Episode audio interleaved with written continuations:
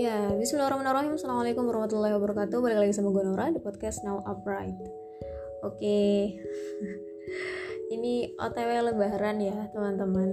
Uh, gue tagnya melanjutkan apa yang gue sampaikan kemarin di podcast Life Must Go On, so let's move on.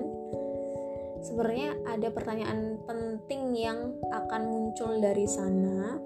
Kalau misal kita ngeh gitu ya sama apa yang gue jelaskan di podcast sebelumnya gitu.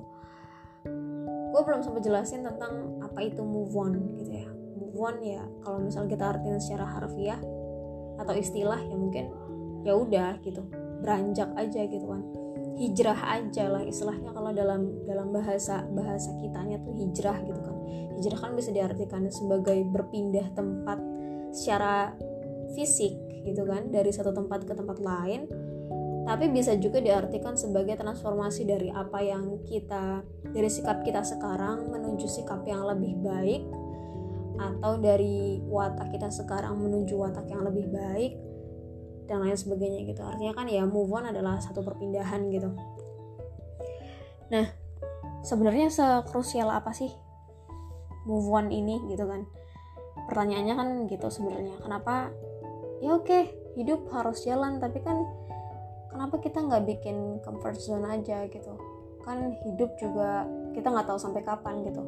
Ya kita bikin zona nyaman kita aja gitu kan. Sebenarnya kalau zona nyaman sendiri diartikan sebagai zona di mana kita tuh merasa nyaman.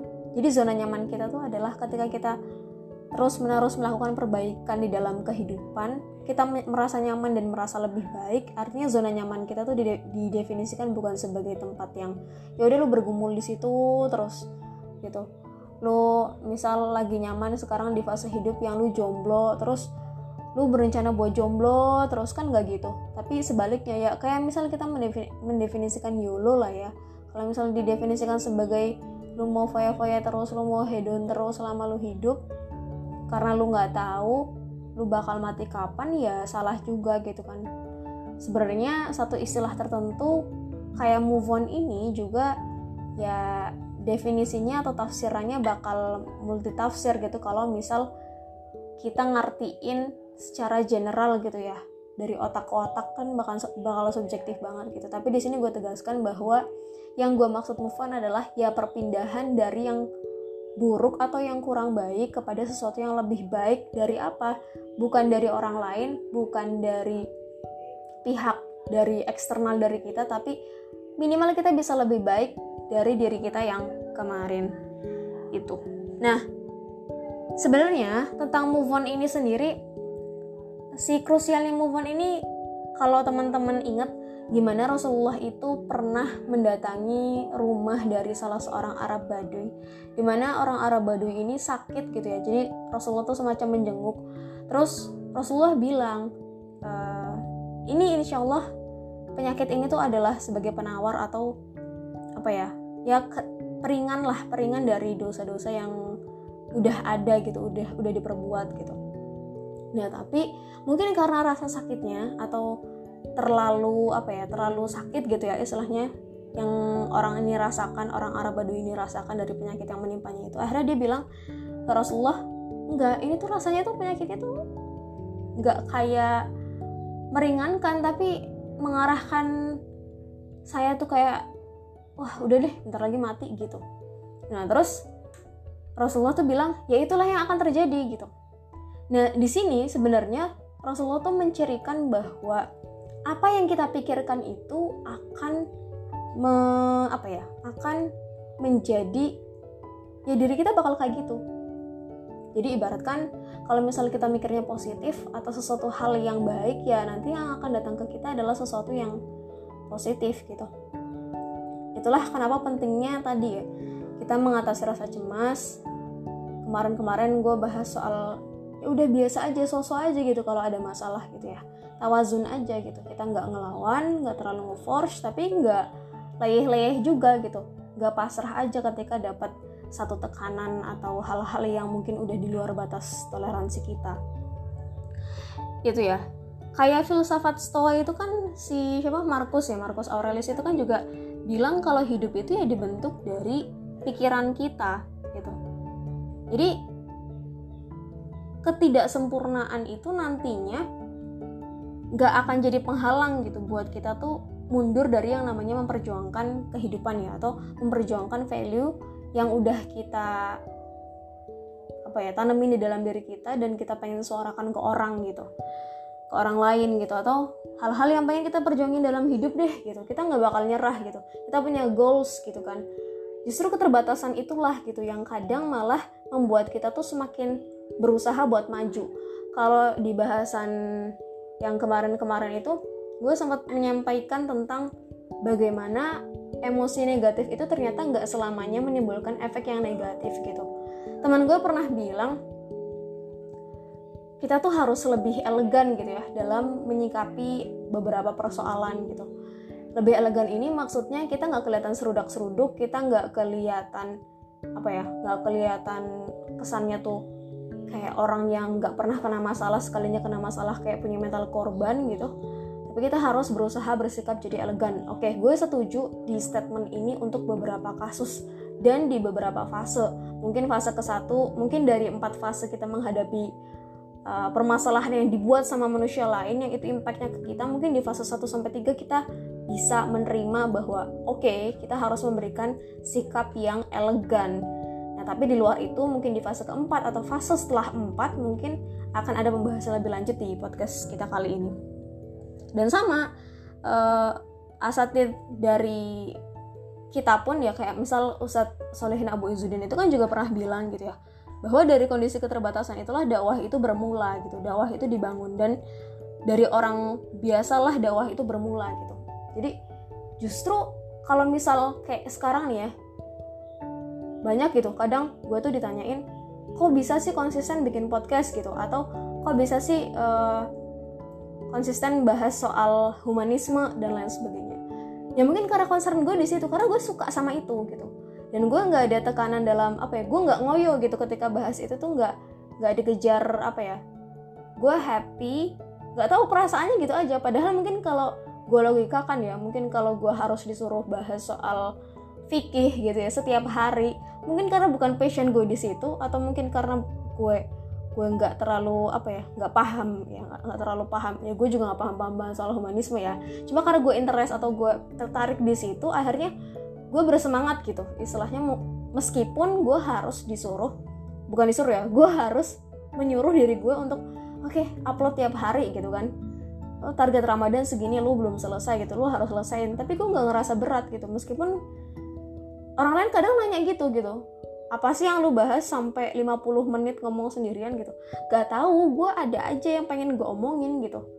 Nggak habis-habis gitu. Kadang apa yang gue tulis di skrip itu beda sama apa yang gue omongin gitu.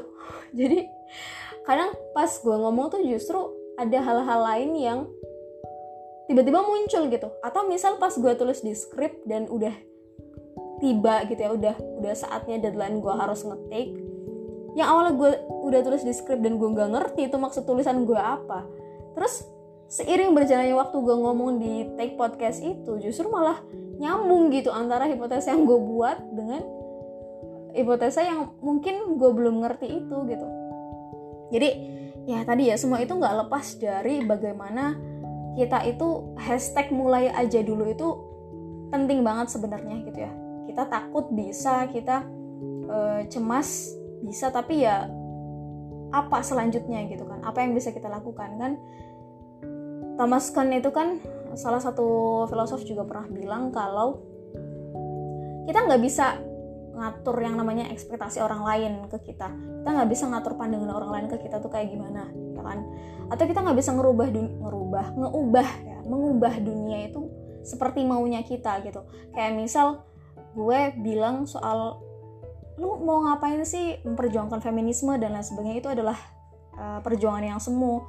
Itu adalah perjuangan yang apa ya ngasih solusi tapi nimbulin masalah di sisi lain gitu kan.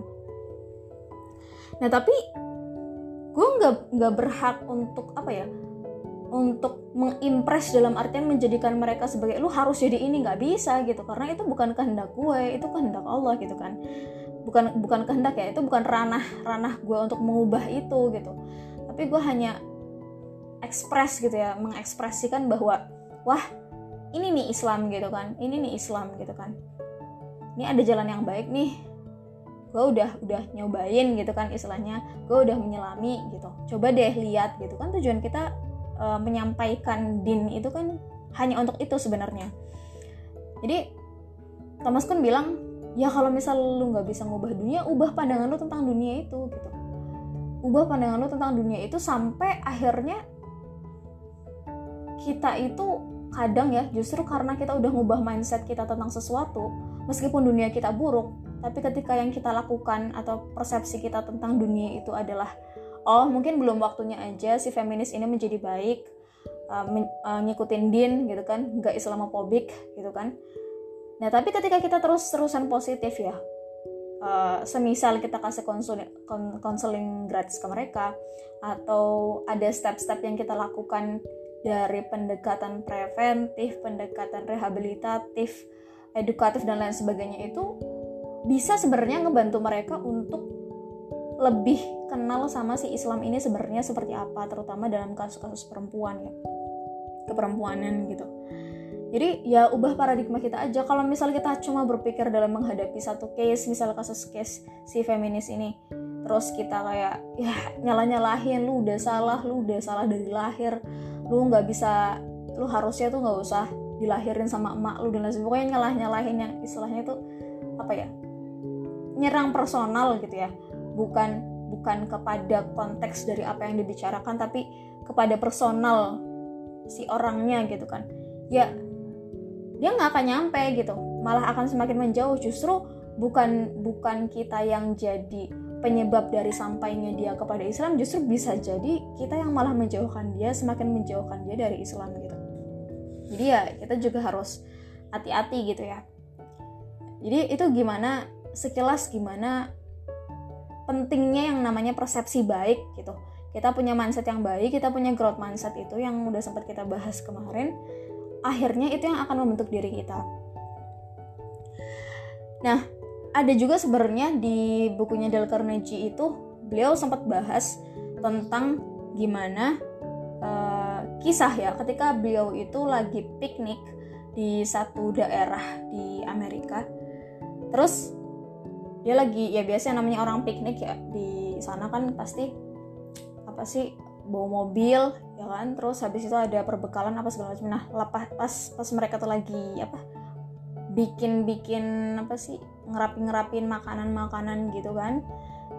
Terus tiba-tiba muncul tuh yang namanya beruang grizzle. Eh grizzle apa grizzly ya?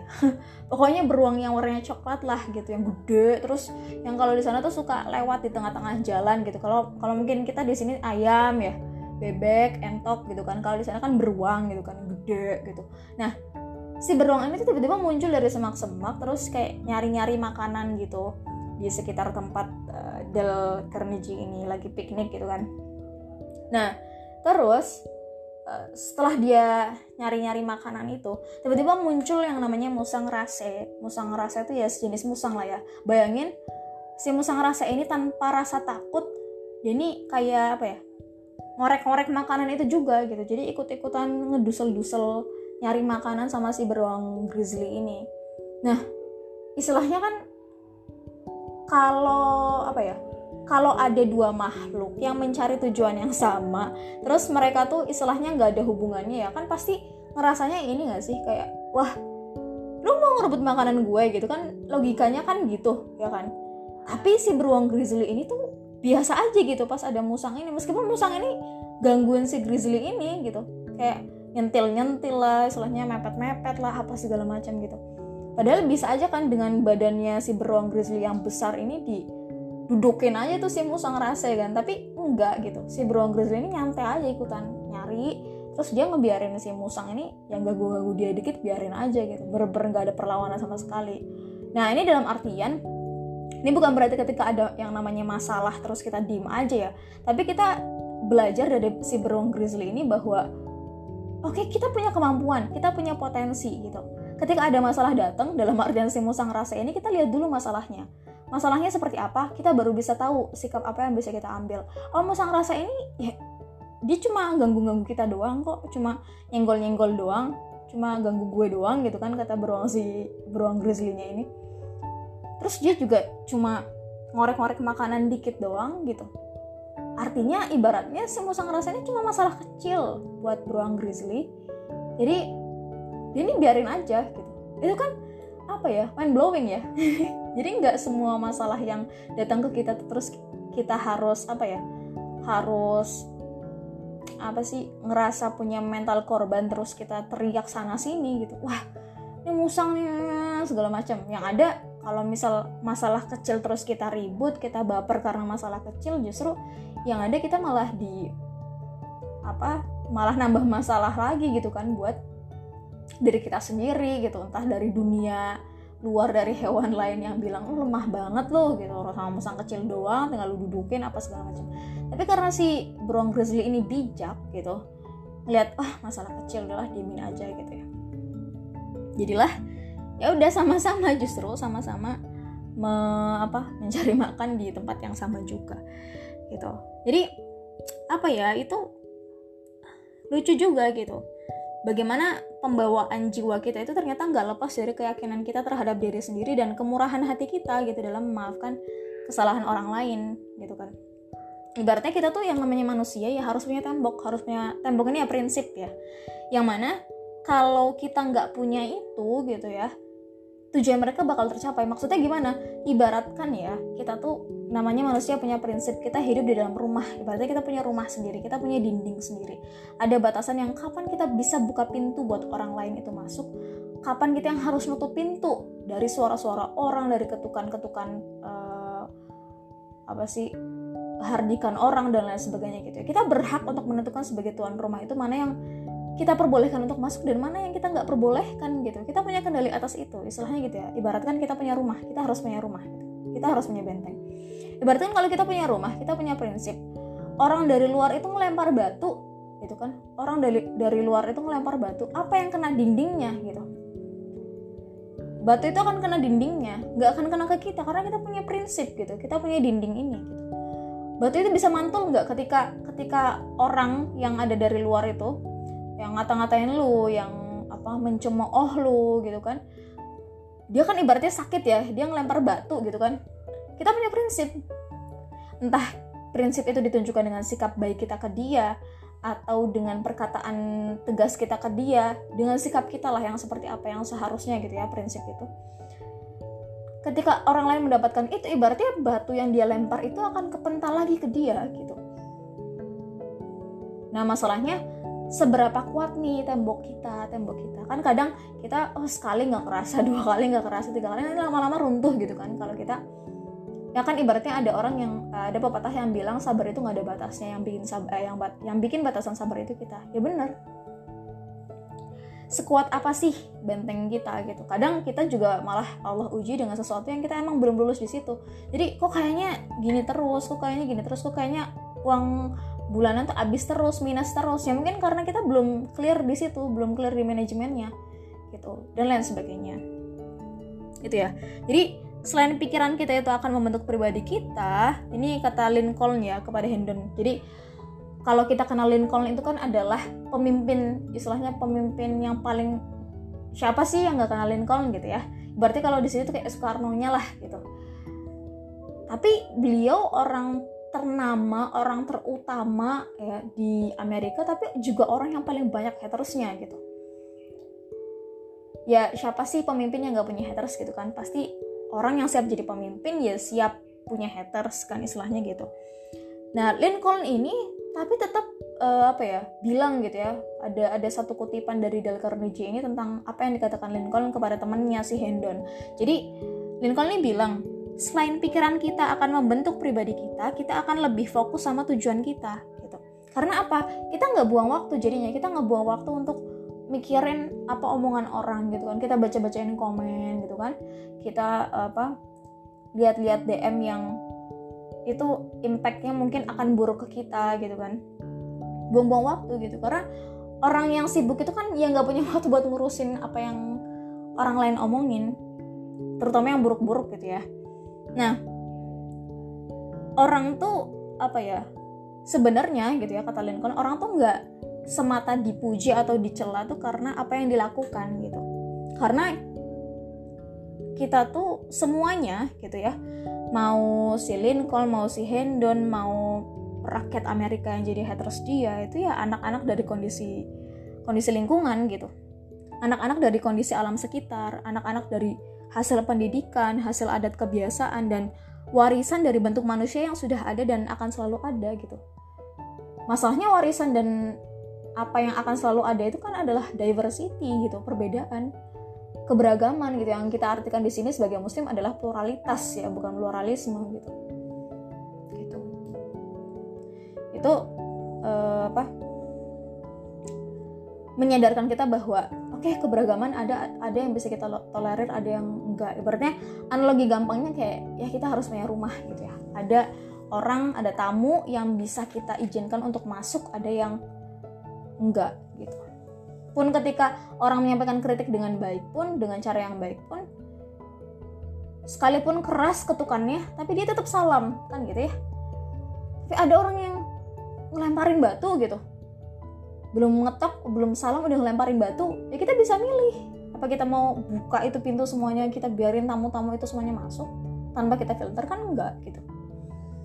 Itu ya. Jadi intinya sebenarnya adalah bagaimana kita itu uh, untuk apa ya untuk kita tuh bisa fokus sama diri kita sendiri fokus sama diri kita sendiri terus kita bisa apa bisa jadi orang yang punya growth mindset gitu ya istilahnya. Yang jangan sampai kita lupakan adalah sebenarnya bersyukur gitu. Kadang gitu ya permasalahan yang muncul di antara kita sesama manusia itu adalah kita kurang tahu diri. Kurang tahu diri ini maksudnya nggak bersyukur yang nggak bersyukur sama apa yang dikasih orang lain atau kita nggak uh, bersyukur atas apa yang Allah kasih atau bahkan kita kurang bersyukur sama apa yang udah kita lakukan pencapaian yang udah kita usahakan hari ini kita masih ngerasa insecure terus masih ngerasa kurang terus itu kan akan menimbulkan kecemasan ketidakjelasan uh, pikiran ya kan? Nggak jernih cara kita berpikir dan akhirnya itu mempengaruhi mindset dan akhirnya itulah yang akan terjadi pada diri kita gitu kan? Kan kamu adalah apa yang kamu pikirkan. La yashkurullaha malam yashkurinas jadi kalau misal kita ibaratnya itu nggak bersyukur gitu ya nggak berterima kasih sama manusia ya kita nggak akan bisa bersyukur sama Allah. Gitu. Ibaratnya yang namanya kita tuh membicarakan ya nikmat dari Allah itu adalah satu bentuk syukur gitu. Kita berterima kasih sama orang lain. Kan jalan dari nikmat yang Allah kasih itu kan bisa dari mana aja ya. Bisa langsung ke kita. Ada hal-hal yang kita sadarin ada hal-hal yang nggak kita sadarin atau mungkin dari orang tua kita dan lain sebagainya. Dan apa ya? Kalau kita ibaratkan diminta untuk mengingat soal nikmat gitu ya kan ada nikmat yang kurang kita sadari ya. Biasanya kan nikmat kecerdasan gitu kan nikmat kemampuan nikmat kebebasan dan lain sebagainya pertanyaannya tuh masa iya sih kita mau nuker nikmat itu gitu kan. Nikmat yang ketika kita atau anggota badan deh gitu ya. Istilahnya kita dapat nikmat itu tuh tanpa tanpa effort gitu. Kita nggak kita nggak beli organ jantung kita nggak beli organ ginjal kita nggak beli organ hati gitu. Itu udah dikasih semua sama Allah gitu. Bayangin kalau nikmat itu tuh hilang gimana coba? Kita pagi ini nauzubillah zalik nggak bisa napas. Udah hilang semua gitu. Nah jadi ya kalau misal ini ya ada tuh salah satu apa salah satu cerita dari apa yang diangkat sama Dale Carnegie ya. Itu ada seorang penasihat kerajaan namanya Ibnu Sams Samsak apa Samak ya lupa gue nah itu tuh penasihat kerajaannya ar jadi ketika itu kan uh, ar minta mendapatkan dari si Ibnu ini. Terus Ibnu bilang Ibnu bilang katanya kalau kamu itu di dunia ini istilahnya dalam keadaan ini gitu ya gak ada air terus kamu gak bisa pipis gitu. Mau gak sih kamu tuh menukar gitu ya menukar kerajaan kamu dengan kenikmatan air putih maksudnya bisa minum gitu ya bisa mendapatkan segelas air dan bisa mendapatkan nikmat mengeluarkan air pipis ya istilahnya gitu. Terus Aroshid bilang iya saya mau nukar kerajaan saya sama itu sama dua nikmat itu. Bayangin itu sebenarnya nikmat yang kecil gitu. Mungkin kerajaan bisa dapat itu. Tapi kalau misal Allah nggak berkehendak gitu ternyata di dalam kerajaan yang besar itu nggak ada air dia dilumpuhkan dengan nggak bisa pipis misal. Ya apa artinya kerajaan itu gitu kan. Nah ini kan sebenarnya uh, analogi yang sederhana gitu. Bahwa memang kita harus mematahkan perkataan dari Schopenhauer kalau kecenderungan manusia itu adalah lupa gitu ya. Lupa. Ya maka lupa sama nikmat yang udah ada gitu. Tapi kita terlalu fokus memikirkan apa yang belum ada gitu. Jadi kita resah terus kita khawatir terus akhirnya itu yang terjadi pada diri kita. Stres depresi nggak tenang dan lain sebagainya. Jadi apa kuncinya? Kuncinya ya tawazun gitu seimbang. Seimbang ini dalam artian uh, apa ya kita kalau bisa dikasih kesempatan berbuat baik berbuat baik kalau misal ada orang berbuat baik ke kita kita kalau bisa balas balas gitu. Balas dengan ucapan terima kasih atau dengan hal yang semisal soalnya kadang kita kita pun gitu ya atau orang lain pun ketika bermuamalah misal ngasih sesuatu ke kita gitu ya satu dua hari kita nggak bales misal nggak bales hadiahnya tiba-tiba sikapnya berbeda gitu kan berbeda dari dari sebelumnya. Karena mungkin ada ada pikiran-pikiran di mana kok lo nggak bales sih apa yang udah gue kasih istilahnya gitu ya jadi kalau bisa bales balas tapi kalau nggak bisa ya dipuji gitu dipuji. Meskipun apa yang sampai ke kita tuh misalnya kita nggak suka gitu ya kurang suka gitu kan atau mungkin kita nggak butuh-butuh banget puji gitu puji. Karena itu butuh effort gitu buat buat melepas sesuatu yang apalagi orang-orang yang berprinsip bahwa mengamalkan bahwa kita tuh harus ngasih ke orangnya sesuatu yang kita cintai, sesuatu yang kita sukai, yang paling kita sukai kita kasih gitu kan.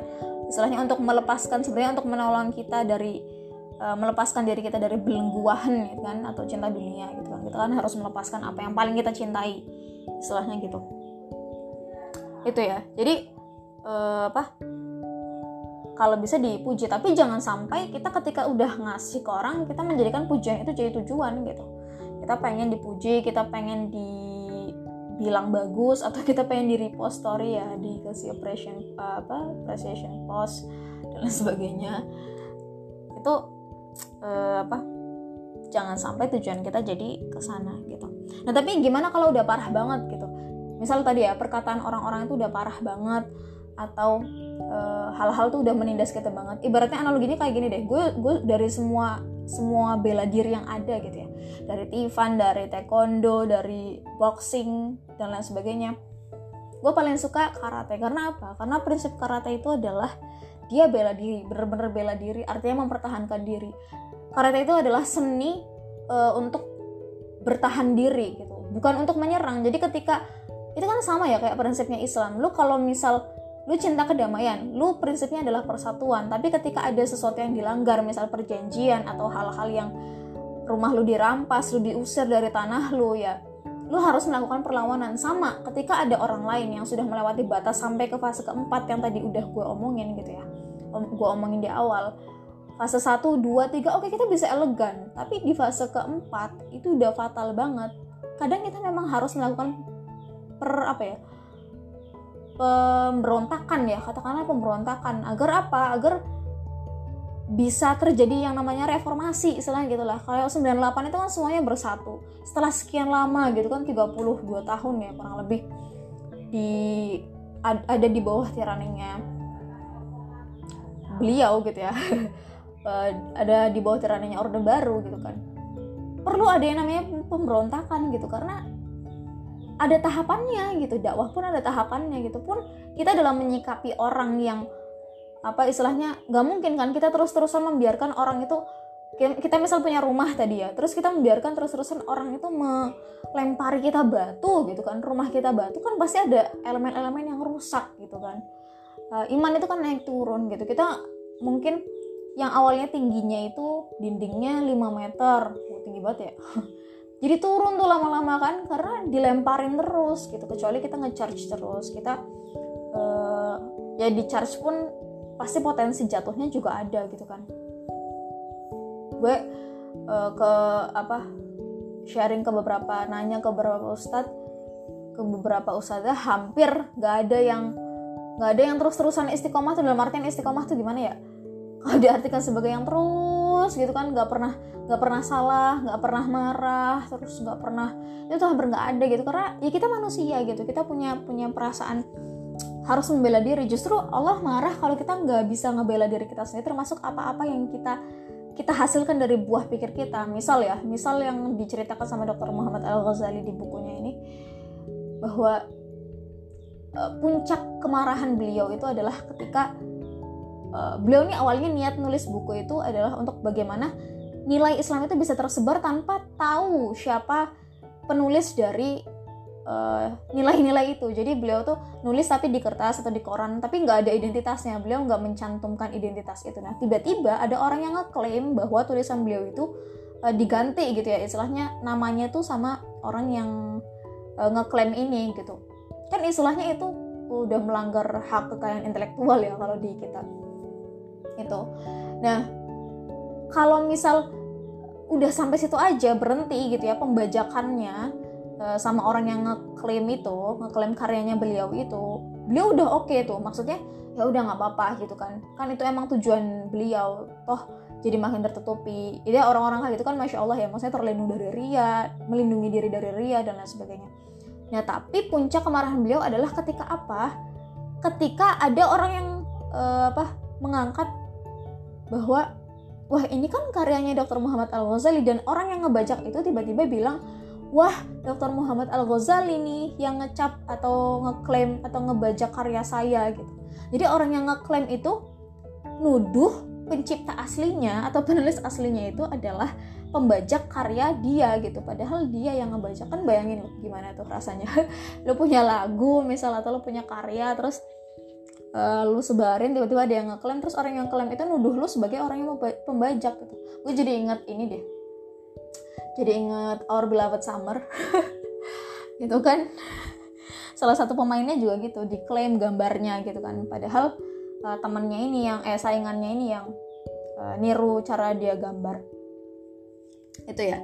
Jadi uh, kita juga harus punya prinsip kita juga harus punya sesuatu yang kita perjuangkan gitu kan ya istilahnya kalau zaman sekarang itu mungkin karena udah overload informasi ya. Udah kayak kalau zaman kita dulu kan di Facebook itu gampang banget tuh Facebook tuh udah udah kacau banget lah menurut gue ya menurut gue. Ini kayak apa sih kata-katanya Rumi, kata-katanya Terelie, terus kata-katanya siapa lagi itu nggak tahu beneran dari mana dikutip dari buku apa tuh nggak tahu tiba-tiba ya udah mereka ngutip kata terus habis itu di bawahnya tulisin Rumi gitu. Atau ngutip kata bawahnya tulisin Terelie gitu kan eh itulah nggak tahu diambil buku dari eh, dari buku mana dan lain sebagainya. Meskipun beda ya kadang orang tuh minta kita nanya mana kak sumbernya? Mana kak ininya? gitu kan. Kita bukan berarti lagi minta uh, buat nunjukin apa sih namanya buat nunjukin karya ilmiah gitu kan yang namanya press release atau karya konten di media sosial itu kan pasti beda sama yang namanya karya ilmiah. Tapi minimal gitu ketika kita ditanya ini dari buku apa? gitu kan kita nggak nggak sekedar jawab dari internet gitu nggak gitu kan. Kita minimal tahu kita uh, ngambil sumber itu tuh dari mana. Itu nah kalau kita apa lagi ya kalau kita masih ngerasa kayak apa ya oh ya udah tahu dan lain sebagainya udah udah denger cerita gue juga yang di podcast podcast gue kemarin gimana nikmat Allah tuh gimana Allah tuh nunjukin kekuasaannya lewat gue yang uh, ditunjukin orang yang pasangan suami istri yang kakinya buntung maaf ya kakinya buntung terus orang yang bunuh diri terus orang tabrakan itu beneran dalam kurang waktu kurang dari lima jam gue melihat tiga kejadian itu ketika gue lagi marah-marahnya sama Allah. Itu. Jadi udahlah berhenti berhenti untuk apa ya memenangkan ego kita gitu. Ada banyak hal di dunia ini yang nggak bisa kita prediksi hanya dari sudut pandang kita aja gitu. Nah sudut pandang ego ya maksud gue. Sama kayak misal Dale Carnegie juga pernah dapat uh, cerita dari salah satu laki-laki gitu ya pengusaha di salah satu daerah di web city namanya. Dia bangkrut. Terus setelah bangkrut dua tahun setelah itu dia pergi ke kanvas tuh. Niatnya mau apa? Mau nyari modal gitu kan mau minjem modal. Tapi ternyata di pertengahan jalan si laki-laki ini lihat ada kakek-kakek terus dibantuin. Dibantuin dia buat berdiri gitu kan. Nah kakek-kakek itu tuh lagi duduk terus kakinya buntung. Terus di apa pengen dibantu buat berdiri. Tapi apa coba yang dilakukan kakak itu? Kakak itu bilang terima kasih gitu. Selamat pagi. Awan awan hari ini cerah ya gitu. Kakak itu bilang kayak gitu. Kata-kata yang keluar dari mulutnya pertama kali dan raut mukanya yang senyum itu adalah terima kasih gitu. Itu orang yang nggak dikenal ya. Jadi sampai ngubah mindsetnya si laki-laki ini yang awalnya dia itu pergi ke Kansas itu buat mencoba mencari kerja terus dia ganti mindsetnya untuk apa? Untuk kerja gitu. Beda ya? Beda. Jadi gimana mindset itu mirip gitu ya? Padahal apa sih bedanya? Kita tuh uh, apa berencana kan ya Tuhan yang merencanakan tapi segitu berpengaruhnya gitu. Kita kalau kita sekedar untuk mencoba mencari pekerjaan ya nanti yang akan kita dapatkan di fase itu adalah fase di mana kita akan terus mencoba untuk mencari pekerjaan. Kita nyari nyari lowongan nyari uh, apa nyari pekerjaan atau lowongan kerja di sana sini gitu. Nggak selesai selesai gitu. Tapi kalau misal fokus kita adalah untuk kerja gitu ya kerjaan apa pun gitu kita tanpa expect selama halal selama toyib ya kita jalanin. Karena nikmat kayak gue aja ya gue pengalaman kemarin itu sempat beberapa kali nyoba freelance gue apa ngedit buku apa segala macam gitu. Karena gue ngerasa gue kan pernah jadi guru juga gitu kan. Gue ngerasa jadi guru tuh apa ya lelah tuh dalam artian gimana ya gue bosan aja gitu sama lingkungan sekolah. Terus gue nekat freelance terus gue ngedit buku apa segala macam tapi kok kayak apa ya kayak nggak tenang dalam artian gimana ya kok nggak stable. Ya, mungkin karena itu ya karena ya beda inilah. Tapi uangnya lumayan gitu. Tapi ketika uh, apa gue sekarang ini gue sampai bilang ya waktu zaman freelance itu ah, gue nggak mau kerja sebagai guru. Intinya hal-hal yang berbau dengan sekolah gue nggak mau.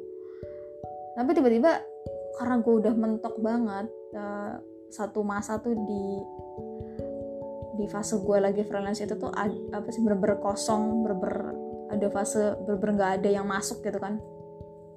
Nggak ada yang masuk uh, apa panggilan atau apa tuh nggak ada. Akhirnya gue mikir sampai kapan ya begini ya? Terus wah udah wah gue nggak usah mikir kerjaan gue harus gini gini gini gini gini nggak usah. Sedapatnya aja maksudnya apa yang Allah kasih ke kita kita kerjain dengan sebaik-baiknya gitu. Ya, tiba-tiba yang datang ke gue itu adalah guru ya kan? Guru di sebuah sekolah swasta yang kita pikir pasti guru ya gajinya segitu-segitu aja nggak sih gitu kan? Apalagi zaman sekarang di swasta gitu kan. Di kota besar pula gitu. Belum tentu gajinya besar gitu kan. Tapi gue nggak mikir ke sana waktu itu. Kayak bener-bener apa ya? Setelah gue amati gitu ya. Ini kan gue mau genep satu tahun nih. Mau jalan satu tahun gitu kan. Di tempat gue kerja sekarang.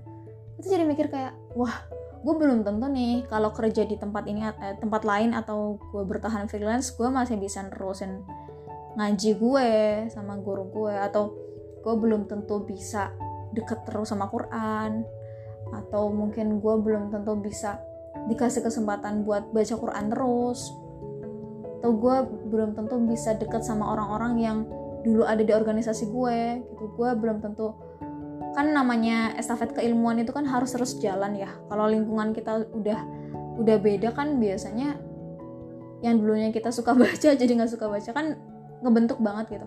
Oleh gue sekarang gue dulu apa ya sama drakor tuh nggak nggak ini gitu. Gue wondering gitu orang tuh kenapa sih bisa suka drakor gitu.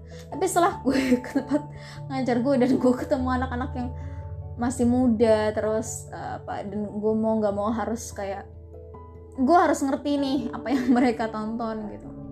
Biar gue bisa ngarahin lah ya istilahnya. Ada gue yang nonton juga gitu istilahnya. Jadi ada nikmat-nikmat lain yang dan gue alamin bahwa oh, ternyata drakor zaman sekarang emang beda banget sama zaman dulu gitu. Sekalinya ada nilai sisi positifnya baik banget tapi sekalinya ada yang negatifnya negatif banget. Kalau zaman dulu kan kayaknya negatif semua ya.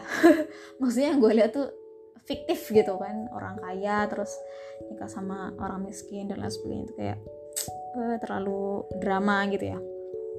Jadi tadi mindsetnya adalah untuk bekerja gitu ya. Jadi ya pertanyaannya adalah yang terakhir ya apakah kita sudah cukup untuk jadi orang yang bersyukur gitu kan? Ya kita masih berusaha untuk ke sana gitu. Jadi ya hayo kita bersyukur gitu. Kita bersyukur sama Allah yang udah ngasih banyak banget nikmat baik yang sudah ada dari kita lahir ya tanpa butuh effort dan yang harus kita usahakan.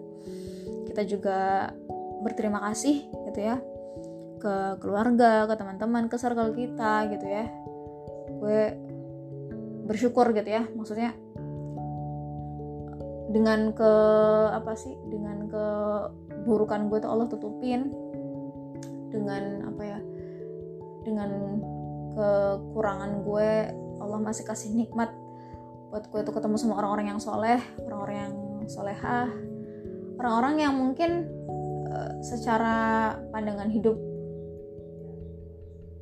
jauh gitu ya dari gue maksudnya beda gitu beda jauh sama gue tapi gue bisa tetap ngambil sisi positif dari dia dan dia bisa tetap ngambil sisi positif dari gue. Jadi uh, apa ya tadi lah ya. Dan jangan lupa gitu ya intinya bersyukur juga berterima kasih juga sama diri kita sendiri atas apa yang udah kita capai saat ini. Kadang kita terlalu banyak lihat orang lain kita uh, apa bersyukur. Intinya kalau misalnya ada hal-hal yang kita laluin di masa lalu terus kita kayak wah gila lu udah ngelakuin itu dan lain sebagainya jangan terlalu lama berkungkung dalam penyesalan gitu ya bersyukur bersyukur itu ya bersyukur kita udah punya kesadaran atas itu minimal gitu ya. Kita sama-sama lagi melangkah menuju move on yang sesungguhnya gitu ya move on yang ke arah yang lebih baik gitu kan. Dan terakhir di podcast kali ini gue berterima kasih gitu buat teman-teman yang masih dengerin gue sampai sekarang. Mungkin yang udah ngikutin gue dari awal uh, gue minta maaf banget kalau misalnya ada kata-kata yang kurang berkenan semoga kalau misal ada kritik saran kalian nggak segan untuk menyampaikan gitu ya. Untuk kasih feedback untuk apa sih yang kayaknya harus ditambahkan atau apa sih yang harusnya nggak perlu. Silahkan di DM Instagram gue @catatanura@nauranazif atau ke WhatsApp gue bagi yang punya. Kurang lebihnya itu aja. Wassalamualaikum warahmatullahi wabarakatuh